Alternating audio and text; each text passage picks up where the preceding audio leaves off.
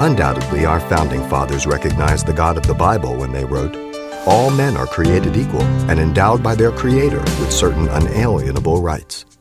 But today, on Simple Truths, Pastor Xavier Reese wonders whether the nation's legacy is one that continues to honor God. Do you realize that all 50 states of our nation honor God in their state constitutions? Every one of them still has them today. Let me give you California's, as liberal as we are. It was declared in 1879. We, the people of the state of California, are grateful to mighty God for our freedom.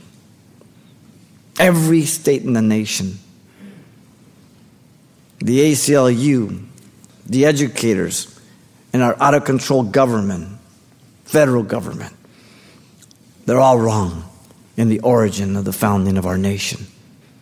You ever get a chance, to save some money, go to Washington, D.C and learn the history of our nation as you walk through it. Ezekiel 10:18 says, "Then the glory of the Lord Yahweh departed from the threshold of the temple and stood over the cherubim." What a sad day.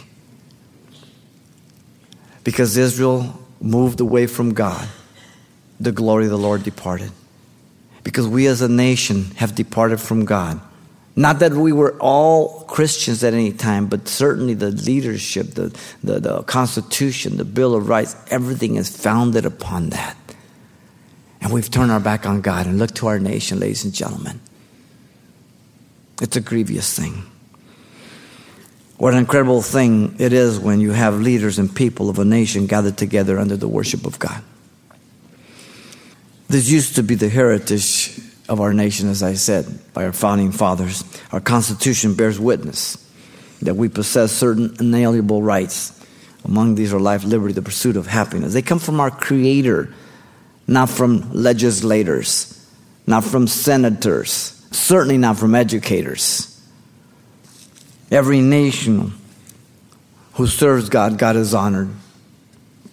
National monuments, as I said in Washington, D.C., everyone has a scripture engraved. Do you think the founding fathers wanted to make sure we didn't forget?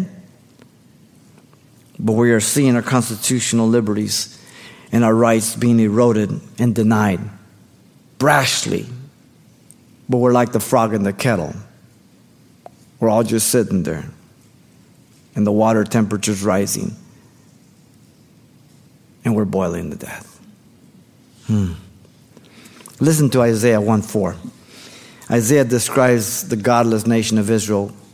You can put USA right next to that verse. Listen to it. Alas, sinful nation, a people laden with iniquity, a brood of evildoers, children who are corrupters. They have forsaken the Lord Yahweh. They have provoked to anger the Holy One of Israel. They have turned away backwards our nation to the T. You've been listening to Simple Truths with Pastor Xavier Reese, a daily devotional of the enriching and precious truths found in God's Word. We're glad you've joined us and want to mention that today's message, as always, is available on CD for anyone who gets in touch. To make your request, give us a call at 800 651 8352. That's 800 651 8352 or write us at Simple Truths, 2200 East Colorado Boulevard, Pasadena, California, 91107. Or visit our website, calvarychapelpasadena.com.